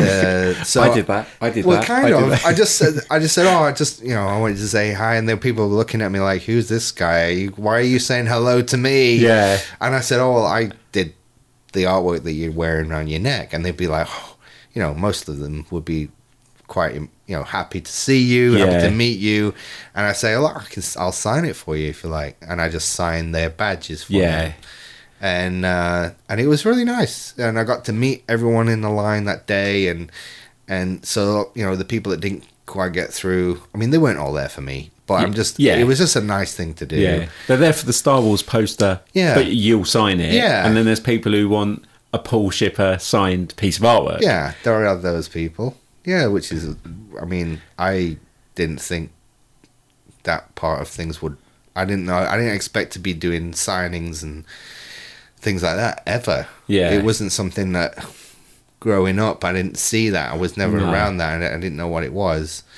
that much. But uh, especially artists, I, I don't really see many artists doing that. I've seen, I've seen celebrity do autographs yeah. and things, but, you know, actors and, and directors and things, but... But yeah, to be reckoned. So yeah, getting back to what you were saying about doing a talk or doing a public appearance of some kind. Um, yeah, it was, it was nerve-wracking the first time, but you soon you get over it. I mean, I'm not a public speaker. No, no. And and but you. When I say no, it's not because I don't think you're no, not. It's just I know what you, you mean. Know, it's no one really same, wants to do it. No, you're in the same position as me when you do your speaking. Yeah, is you know you're not. You're not really, you're not a born entertainer no. as such. You're not like a, you're not a wisecracking like uh, comedian yeah. or a magician or whatever it is. You don't have an act. You no, just, you just, we have a you, skill. You have ability. a skill, and you have an ability to talk about that skill yeah. and, and hopefully translate it in a way that people can understand. That's the skill for the talk part of, yeah. of public speaking. Um, I don't plan on getting any or many. Um, invitations to do public speaking because I don't know, I don't feel like I have that in me yeah. to be like a commanding presence uh, to say this is what you do, yeah. you know. These are my wise words. Yeah, yeah. Listen to me. But um, I, I, to to to to humbly go to these things and show up and, and meet people is really nice and and inspire a few people. Yeah. If you can inspire a few people, the you know it's it, it's like a knock-on effect. It makes you feel amazing. They feel great. Yeah. It's like really nice. I mean, that. What more could you want? So, which leads me to say, uh, this year's San Diego Comic Con, yeah. we've got a panel happening, which I've put together with a friend of mine, uh, my friend David Dirks, who I've been friends with for a few years now. And uh, he, I mean, he's he wears many hats. And I mean, one of those is with uh, A C for Hollywood, and they work with the uh, animation. They organise the Annie Awards, the right, Animation yeah. Awards. You went to that as well, didn't you? I did, yeah. yeah. David invited me, uh, the last one. It was fantastic. Um, met a lot of nice people. But David's David's uh, been trying to, he'd been asking me if I would be interested in doing a panel. So I said, I came up with my thoughts on what it might or should be. Mm. And so between us, we kind of wrote a uh, a bit of a, what do you call it? Uh, a, like a script? Or... A, not a script, uh, but like a little, um, my brain's not working, but just an outline. Right, okay. Thank you. Of what it might be. And so Um, I started asking a few um, of my peers in, in who've done movie posters, yeah. illustrated movie posters, and also, you know, some of the old school illustrators that I've grown up with, who some of them are still working today, you know. And so, you know, we've got Steve Chorney, hopefully. I mean, I've just sent the email. I only found out this morning that it's been picked up. So okay. San Diego have picked up the panel, and we're going to be doing a... Uh, basically artists, there's a, I think there's nine of us at the moment that I'm just waiting for a conf- confirmation from everybody, but uh, across the board from like people who worked from the nineteen seventies up to today. Yeah. And we're we're all going to be there to talk about movie posters and illustration and um, you know, I mean, there's it's all happening quite fast now, but we're looking at, we have uh, a gallery space, so yeah. you know, I'm, I'm talking to the other artists, see if they're interested in being part of this little gallery now, and we can combine it with the with the panel yeah in another location and do a sign in there and meet and greet or whatever we need to do.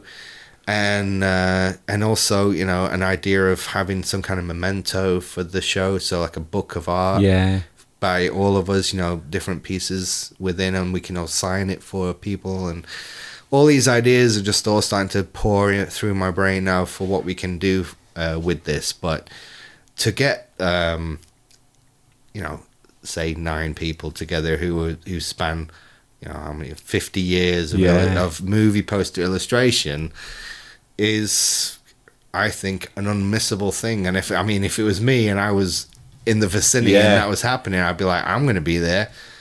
I can't I miss that. I just can't miss this. Like, you know, we've we've got uh, Rory Kurtz, who's interested in coming along. We've got Akiko Sternberger.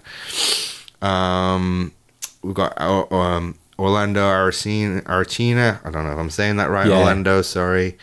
Um, uh, you know, we've got a nice mix of people. William Stout yeah. is interested in being part of it. Steve Chorney, uh, James Goodridge, um, Robert Rodriguez, the illustrator, not the director. Yeah. Um, yeah, I mean, it's, I'm really excited by and it. And these are all f- movie poster yeah, designers, not are. like the alternative world. No, no, the, yeah, these are people who have been published, key artists. Yeah. You know, they've done the key art for films over the years. And, uh, you know, I, well, up to today, yeah. you know, like with myself included, uh, Rory Kurtz has worked on, uh, you know, quite a few movie posters in recent times, um, like uh, the Edgar Wright movie.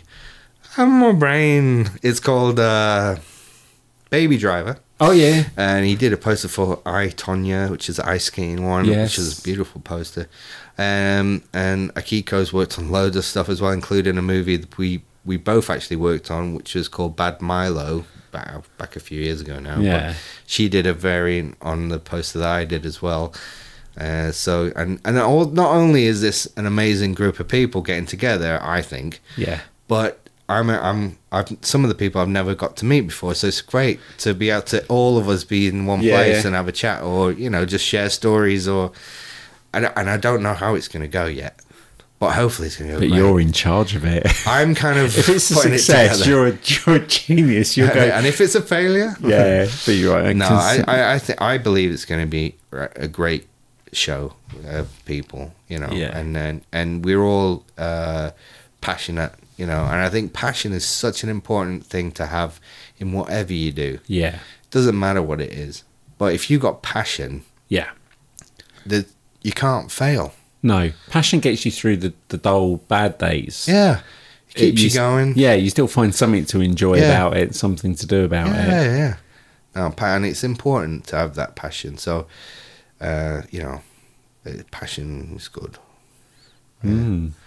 So, I, t- I so want to go to Comic-Con one year. You should so go. I've got a friend who works there, and he says that um, it's like my, my older brother is really good friends with Rolling Stones, and every single time the Stones are in the town... They're Rolling Stones. They're Rolling Stones. Not, Keith right, Richards. Wow. He's Alan's known Keith since nineteen eighty. Oh, so, wow. um, yeah, I'll tell you some stories about that off air. But, yeah, right. really, I've had some great stuff. But he was saying, like, every time the Stones are in town, Alan's phone is just ping, ping, ping. All right, uh, mate, all right, mate. Hey, oh, hey, yeah. How you doing? Can so, you get me into yeah, that? So Alan, when Comic-Con comes round, he says, it's funny how, how, how much more communication you get mm. when people know you work there. Yeah. Yeah, but... Um, it's a sad, sad state of affairs, isn't it?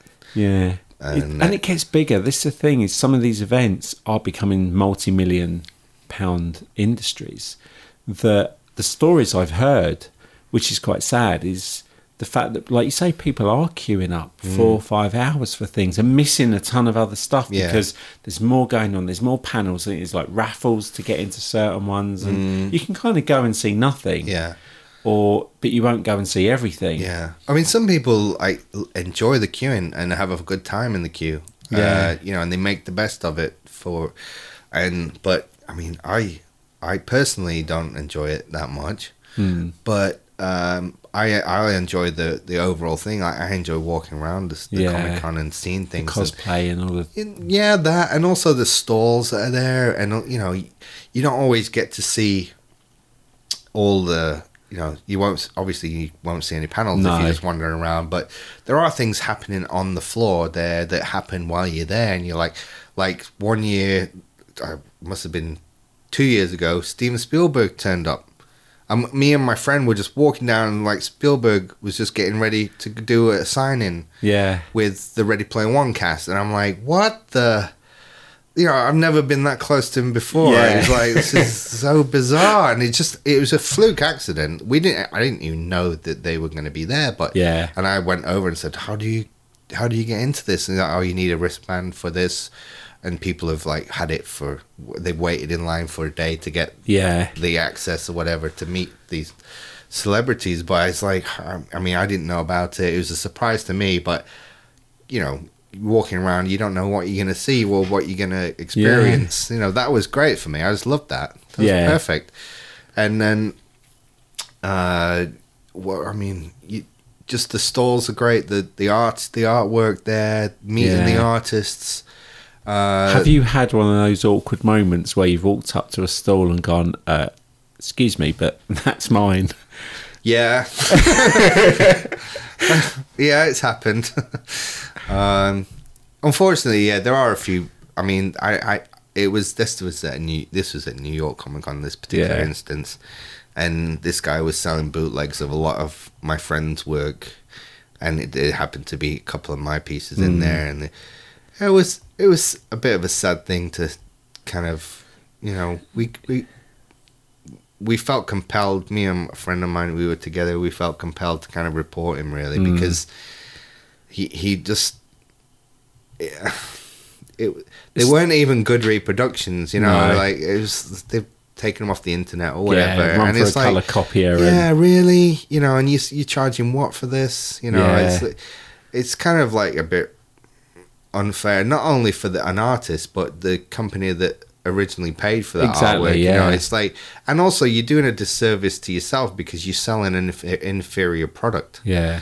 To people who will look at it for years to come, probably thinking it's an official whatever. Yeah. And and and that to me is just kind of, I don't, I mean, yeah, download it and put it on your on your screen of your yeah. phone if you want to do that, you know, and enjoy it that way on a daily basis. Mm. But you know. It, the bootlegging side of things, it, it, I mean, it's all over the internet. It's all over Facebook. I mean, the amount of times that people had stolen art and just pff, slapped it on something. Yeah, I mean, there, there was a time I did the this the Last Jedi piece came out, and someone said to me, I was at this event in Manchester, and they said, "Oh, I've seen someone with your new the Last Jedi poster you worked on." And I'm like, "Well, that can't have happened because I mean, I I mean, it's not even." It's only on the... It, I don't know if they've been any printed yeah. yet. You know, it's like that... It was happened that fast. And so, yeah, I took a five-minute break and then went with him and he showed me. And this guy had uh, kind of photoshopped it together. He'd done a pretty good job, to yeah. be fair. And he it was canvas wrapped with a frame and it was like, I don't know, eighty pounds or something. Oh. And uh, so this the guy I was with is quite kind of ballsy and he felt... Like uh, he so he started a, t- a chat with the vendor, yeah, and he really mean. Yeah, like, uh, yeah, so what's the, you know, tell me about this, tell yeah. me about it. And and so he's like, oh, yeah, it's from the new Star Wars movie. And he's like, oh, it's really cool. And, like, you know, you know he's, he was talking about the poster art, like he knew what he was talking about. And then and then the guy I, who I was with turned to, pointed to me and said, this is the guy that did it. And he, he, the, the look on his face, I wish I'd have, like, taken a picture. It was very yeah. funny. But he felt really bad, actually, and he actually gave me the whole thing. Oh, did he? He gave it to me. He said, look, I'm, I can't sell this. Yeah. You can have it. I was like... You walked away and he pulled another one. Probably. Probably. Plenty more where that came from. Do you get it with co- with actual copying artwork as well? Because there's obviously bootlegging. Mm. Um, and I, I saw an instance... Uh, recently on uh, on a channel where somebody had posted a, a, a poster and said, oh, how interesting, look, the, the Marvel um, movie poster is a copy of this game poster. Oh. And somebody went on and went, I think you'll find it's the other way round. But people were all of like, oh my God, I can't believe, you know, Marvel are mm. copying other people's artwork. And what it was, it was just a guy had done a tribute poster for a, a computer game right. based on the Avengers one. Or was it like Fortnite or something? But yeah, but because it looked so crappy, it looked older. So oh, therefore it was, oh, then they must have copied oh, that. Oh, like so, it was a, a, I see. I yeah. totally see where you get from. So, I mean, that, I mean, the thing, I mean, where influences do come from anywhere. It's yeah. not to say that, you know, I think everyone tries their best to have something original. Yeah. You know, and the people, the design agencies that are working on a lot of these projects, they do that too. They do, yeah. They don't want to be... Well, it's Marvel. They, it's Marvel's hit. Yeah. Not your hit. No, that's if right. If it's an original piece of artwork, that's yeah. different. But when it's uh, the, the Marvel hit is... Because, you know, one of the things I was... I won't keep you too long. Because one of the things I wanted to ask you about was... There's, I don't want this to sound derogatory because I don't mean it like that, but there's only so many places a person can look in an image for mm. you to composite it. So it, eventually there's going to be repetition or, and like you've said, is someone might be looking one way, um, like looking at Carrie Fisher on that poster, and then mm. someone says, I want to look in the other way. Yeah. You can't just flip that because no. their face has such... Yeah, the composition, I mean, working with imagery that, you know, you, you either have, that, that, that, say, for example, a movie studio has sourced images for this project. Yeah. And so you have a certain amount of information to play with. And, I mean, I mean, a lot of the time it's a lot of photographs to look at. Yeah. But you have an idea, if you if you're lucky enough to be working on something from scratch, which doesn't always happen. Yeah. But, you know, doing a composition, you work with the images, you make it read a certain way. And to the point where one slight change and, you know, it's it doesn't work anymore. You yeah. know, the composition all of a sudden drops and it's like, doesn't work. Yeah. But sometimes when people get involved who maybe aren't aren't natural art directors or they're, they're coming in, you know, they're the end client and they're looking at it perhaps and they're like, well, but yeah, I, I, I don't like the way she's looking that way. Can we make her look that way? Um, and for no other reason other than that's just what they decide. Yeah. Not for an, not for a reason to help tell a story on a single image, because telling a story on a single image, it's a, it's a bit of a fine art to try and nail it. Yeah. And and so, uh, you know, you don't just slap photos on and go hope for the best. Yeah. You know, like they're looking that way. Those ones like, are looking that way. Put him in the middle, yeah. and then do some rays. Otherwise, otherwise, it's like it's it's a point. Anyone could just do that. Yeah. And it would look honestly crap. Yeah. So you try and do it in a way that. You mean the, the Spider-Man poster? No, no, I'm not naming no, names. No, you, no, I'll say it. I'll say it out loud, but we spoke about it before. Yeah. Is you, you get things where they want to throw the kitchen sink at it, and all of a sudden honestly, you, it doesn't yeah, work. Yeah, I mean, the the post, for those just tuning in, the poster we're talking about is the the ho- Homecoming poster, yeah. right?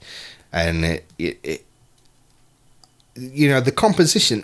It's actually not that bad. No. And I'll defend it for a moment because it was more about the overall colours. Yes. It looked like they'd been cut out. Yeah. And thrown together. Yeah. If they'd have been blended in a way, even if, like, so sometimes if I start working on a project, it might look like that at first. Yeah. then I That's will. That's what Lisa like, said. She yeah, and the then I'll thing. work into it, and before you know it, it's like one cohesive, beautiful image. Yeah, that works. When you're painting, you you can you've got that you, color scheme from the start. Yeah, you can you can you you you what you're doing is you're taking what you've already got and you're elevating it to a point where it was meant to look like that. Yeah. Whereas what it looked like to me was the the Homecoming poster, which everyone trashed, but myself included. Uh, it all it needed was a bit of extra time, yeah. I think, and a bit of love. Yeah, or to quote Lisa Carney, or just get Paul Shipper to or do just, it. Next time, you know, Sony, if you want me to look yeah. at it, please do. Yeah, but yeah, I mean, I would. I, Spider-Man was my hero growing up. Oh, same here. And and Spider-Man and all so, day long. You know, I know, I know what Spider-Man should and shouldn't be, but uh, it's uh, yeah, it was it was frustrating. I mean, seeing some. There's some amazing posters that aren't illustrated, you know, yeah. but they have such beautiful layouts and composition that that that do yeah, and the cleverness sometimes. Yeah, they pick I mean, oh yeah, I mean, and some some of the work that happens is just, you know, you you you the cleverness is is hidden so much as well that you don't actually know how clever it is until yeah. you start thinking about it, or until you've seen the film. Yeah, true, true. And then more comes from the poster. And that's one of the things I like about the poster is its longevity. Yeah. From a project. So, and that was the same for us probably growing up, was yeah. you'd see the movie. Oh, back to every time I see the Back to the Future poster, yeah, it, takes it just back. takes me back yeah. to... It's amazing. It's, and my that's, teens. It's, it's like listening to the soundtrack again. Yeah, you know? Huey Lewis comes on yeah. the radio. I'm, You're there. I'm, there I am yeah. again. And that's what's beautiful about... This, I mean, I think that's one of the important parts of the poster that goes unlocked. Yeah. People don't always, or, you know, maybe today's different, but for our day, and I think it's still relevant today, the poster is an image that, if it's done right, can live with you for the rest of your life. Yeah. And it's something that you'll always look at with great feelings. Yeah, you want your work to be iconic, but at the same it's time, you want to do, that, do justice. Yeah, it's and... not about it being... my personal work, but I'm just saying any. I mean, yeah. if it's done right, it'll be with that film for life. Yeah. And it's the image in your head. It's, you know, it, like Ferris Bueller, you, you can name films and instantly in your head is the film poster. Yeah. It, it's those it's one of images the things you, you think associate of, yeah. with it and the, like the V H S cover. Yeah, it's like a theme tune. Yeah, exactly. You know, you like, you know, when you think of Superman, you might think of the theme tune first, yeah. or you might think of, you know, the wonderful poster or the logo, you know, yeah. that logo is beautiful. Yeah. And, and, and the, the poster artwork that went along with that logo by Bob Peake was amazing. Yeah. It was yeah. just so simple and so elegant and classy yeah. that it's just timeless. And that timelessness is something you try and recreate. Yeah. But it's, it does, you don't always get it right. No. There's Every only, good one is a hundred bad ones. Yeah.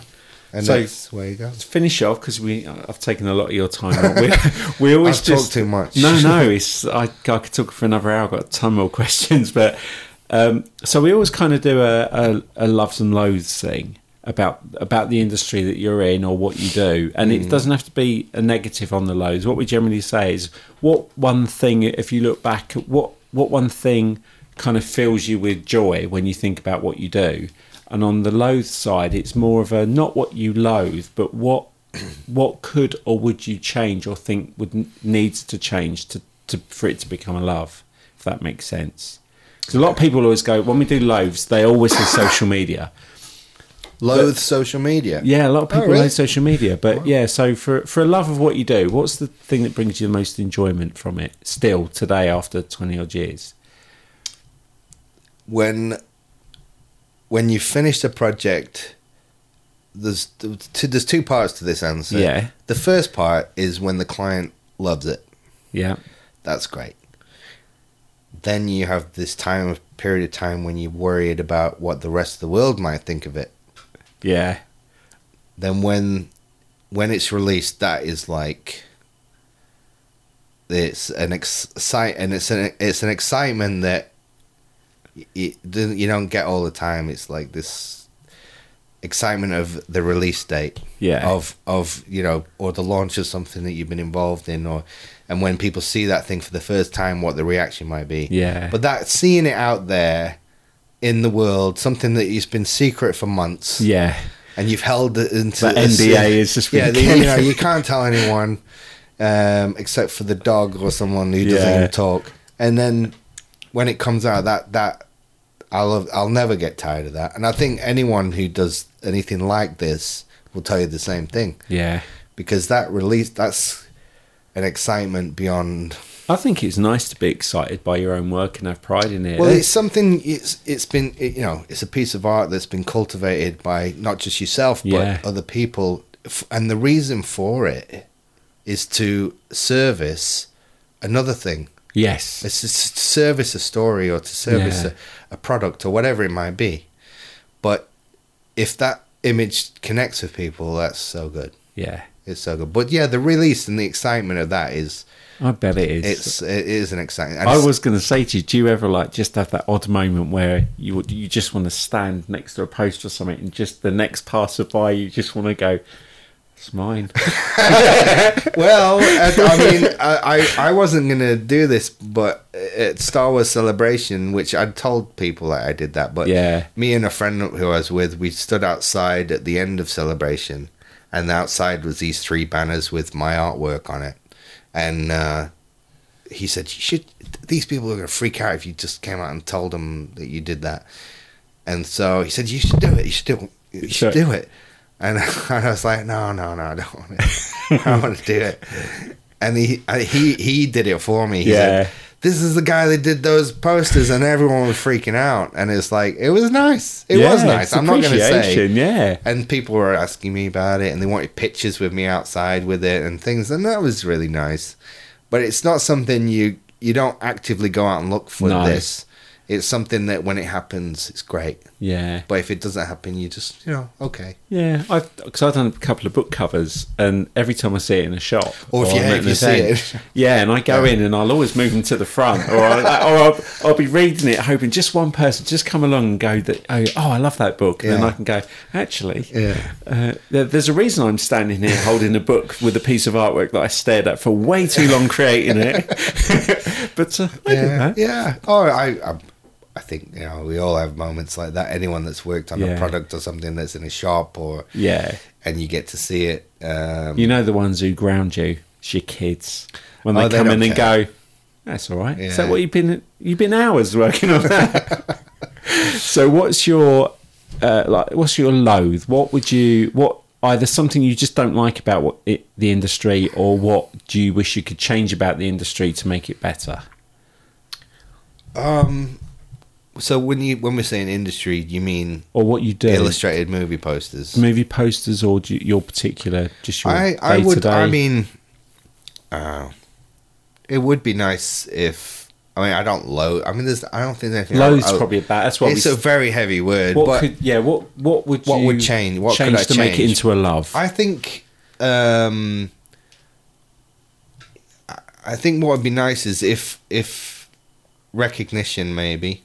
More recognition for people involved in the making of the posters. Yeah. And that includes not only the, an artist or a designer, but an agency that's involved, because there's the amount of effort. Yeah. You know, the the work that goes into the making of a poster is, you know, I mean, it can be up to a year probably. So yeah. for some projects, that that that's art researching and ideas and... um. And and I mean they are recognised with something called the Key Art Awards, right? Which happen in in Los Angeles. Um, but for uh, I I personally I, I feel that when a film is made, the people that produce the film, they are looking for a particular director to direct the film. Yeah. They're looking for a particular composer to make the music for the film. They're looking for a particular editor with a style that they think yeah. was going to work for that film.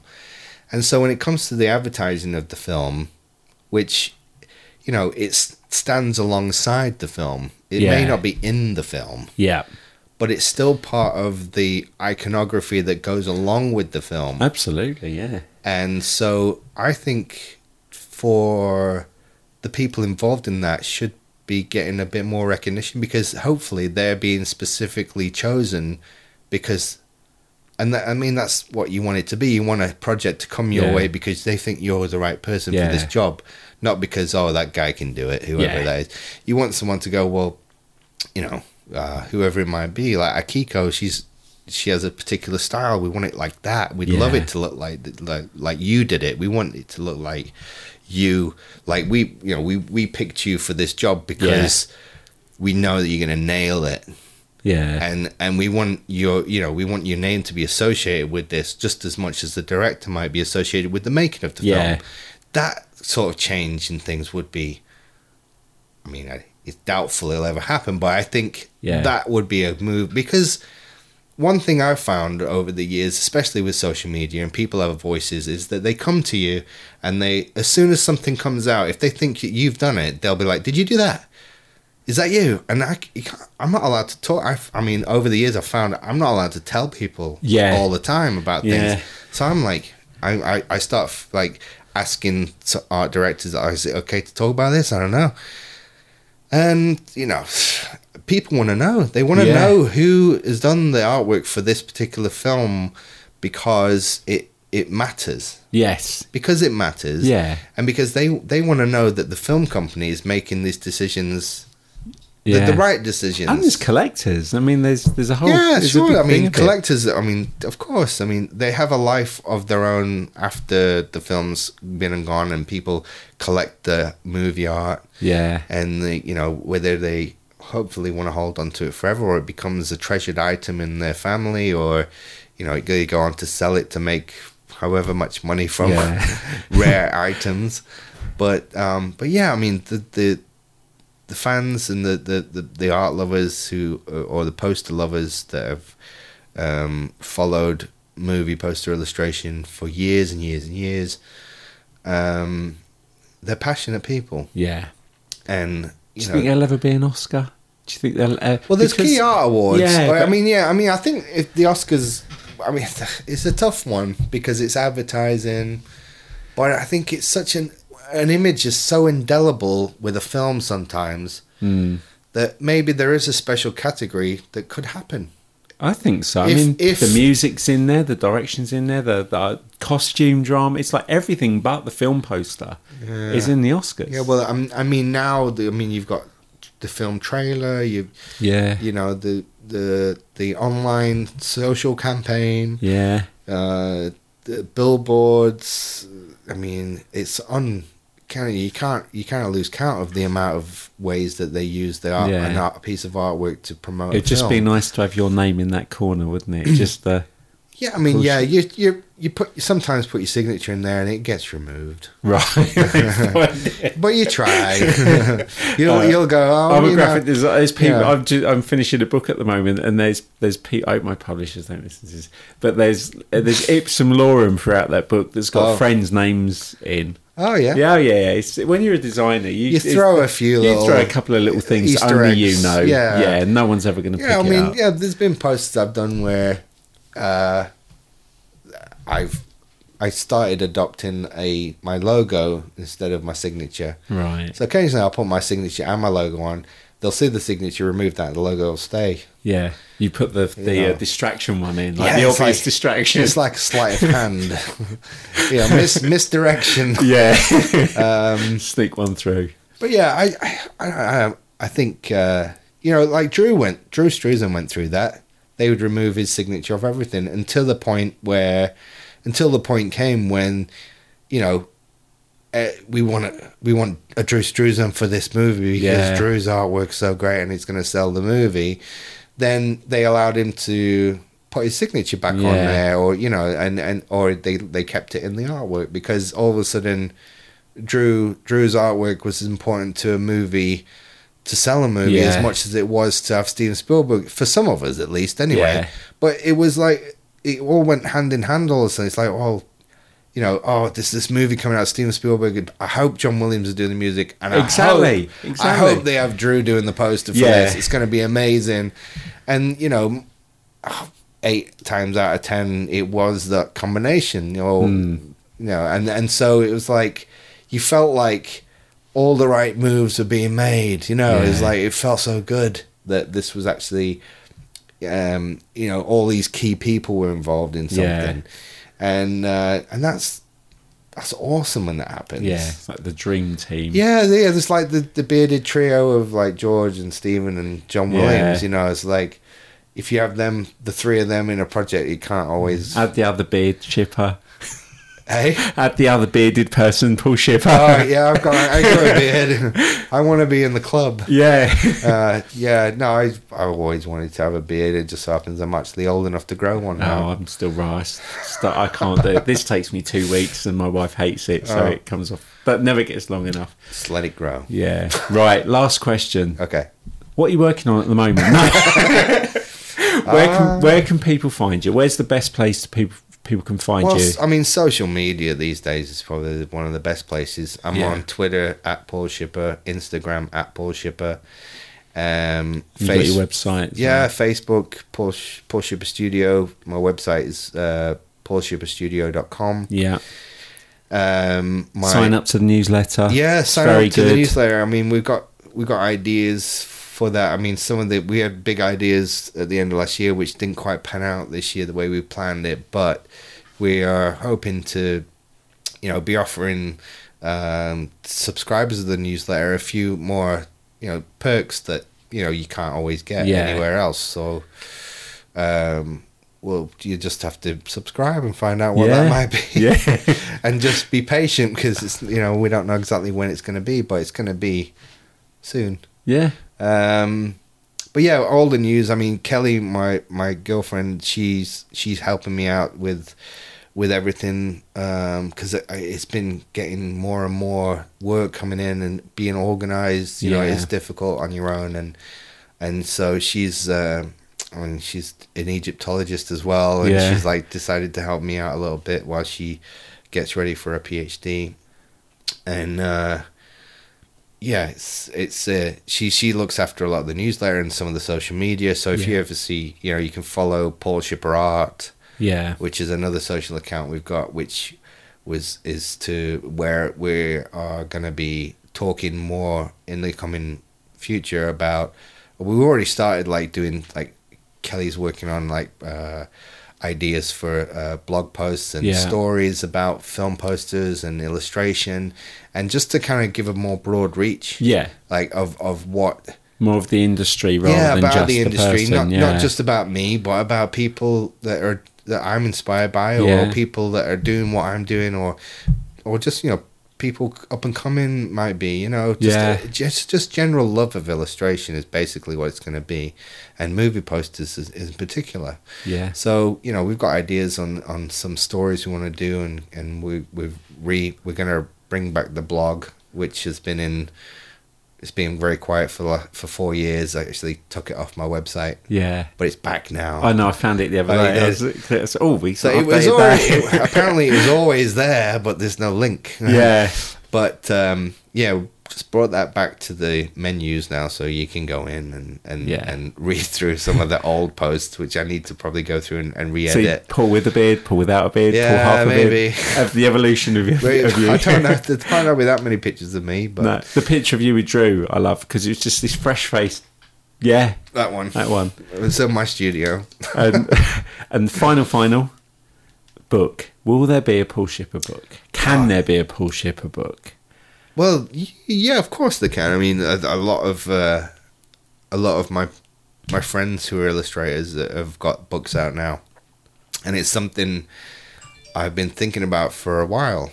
You know, yeah. we and and I I want to I want it to be when we do it. I want it to be. I want, I need. I mean, I've just got a lot of my stuff out of storage, so a lot of the original art that I've worked on yeah. over the years. You know, and and. Uh, we're going to start cataloging everything and making it make sense yeah. of a timeline maybe. Um, but yeah, I mean, I've talked to a publisher a little, like a couple of years ago about um, the, p- the p- possibility, but right now what didn't, right then didn't feel like the right yeah. time to me. Um, but you know, I think in the near future, I, I'd like to say that there may be a book yeah. um, when when it feels right. Yeah. I mean, I, I want to get more, hopefully, you know, some more or more projects under my belt, and yeah. and make make uh, more artwork. Which, I mean, I I'm surprised myself sometimes with uh, the amount of work I've done over the years, because I'll sometimes like forget I actually did something. Yeah. Until someone reminds me, or or you know, I'll just stumble on it on my own website if I've got to find something. Mm. I'm like, oh my god, I, yeah, I did that. You yeah, know, it's like it becomes a point where, um, because I'm kept busy, which is fantastic. Yeah, I sometimes it's, you know, you concentrate hard on something, but before you, you don't have time to like let it sink in. You're yeah. on to the next thing, and I'm usually juggling projects, so. Like, they don't always stick yeah. in my head. And say, because you don't do, like, job one, end, job two, end, no, job three. No. It's, you kind of, on a, you're riding a wave. Yeah, well, you sort of, that's the only, it's been the only way to, to do it. Yeah. If I did one job at a time, it would be like, I can't work for you right now, I'm so sorry, because I'm, I between this time and this time, I am working on this. Yeah.